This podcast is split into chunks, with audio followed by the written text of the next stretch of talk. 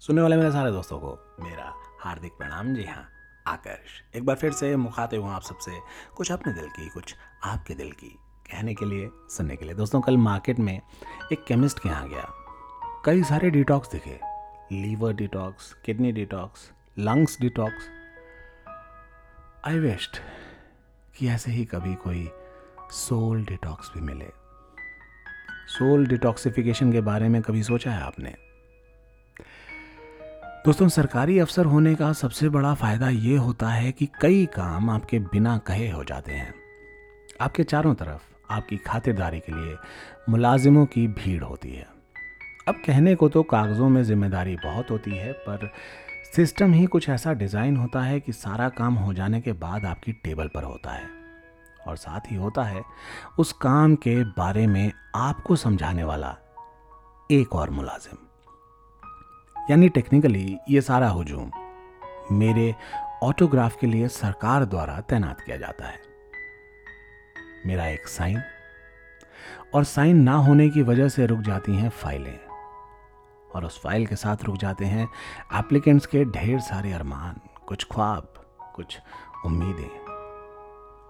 और फिर यहाँ से जन्म होता है दलाली का, दलाल।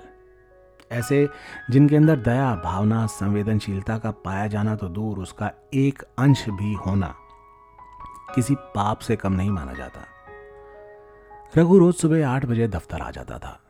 टेबल साफ़ कर देता था, ग्लास में पानी भर के रख देता था। नौ बजने में पाँच मिनट रहते थे कि एक प्लेट में बिस्किट के साथ एक कप में चाय रख देता था। ठीक नौ बजे हमारी दफ्तर में एंट्री होती थी और साथ ही उमड़ पड़ती थी उम्मीदों से भरी एक भीड़। हमारे एक दस्तखत पर जंगल के जंगल साफ़ हो चुके थे।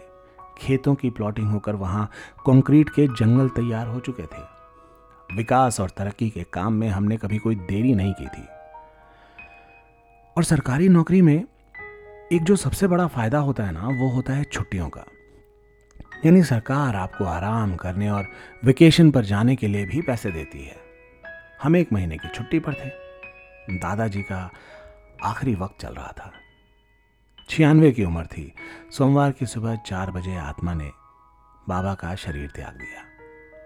बाबा हमारे किसान थे और किसान भी मेहनत कश जिसका सबूत ये था कि हमारे घर में एक जोड़ी बैल और एक देसी गाय हमेशा रहा करती थी। बाबा को कब गुस्सा आता है, वो कब थके होते थे, ये सब इन जानवरों तक तो को पता चल जाता था। और ठीक ऐसे ही बाबा को भी ये बेजुबान कब प्यासे हैं, कब भूखे हैं। धूप में हो तो छाया में बांधना, शाम हो तो बाहर बांधना, सब समझ जाते थे। कहते हैं ना कि जानवर पालने के लिए खुद भी जानवर बनना पड़ता है। तब कहीं जाके बनता है एक रिश्ता। पर आज वक्त बदल चुका है। बैलों की जगह ट्रैक्टर आ गए हैं, गाय की जगह पैकेट के दूध हो गए हैं। वो रिश्ता ना अब पराया हो चला था जो बाबा ने बनाए थे। एक मुआयने के दौरान दोपहर के करीब एक बजे अपने दफ्तर के एसी को बहुत मिस कर रहा था। हालाँकि रघु ने मेरे सर पर एक छाता लगा रखा था, पर चलने वाली लू का क्या करता? होठ सूख चुके थे।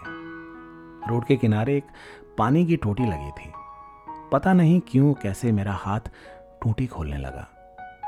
पर उसमें पानी नहीं था।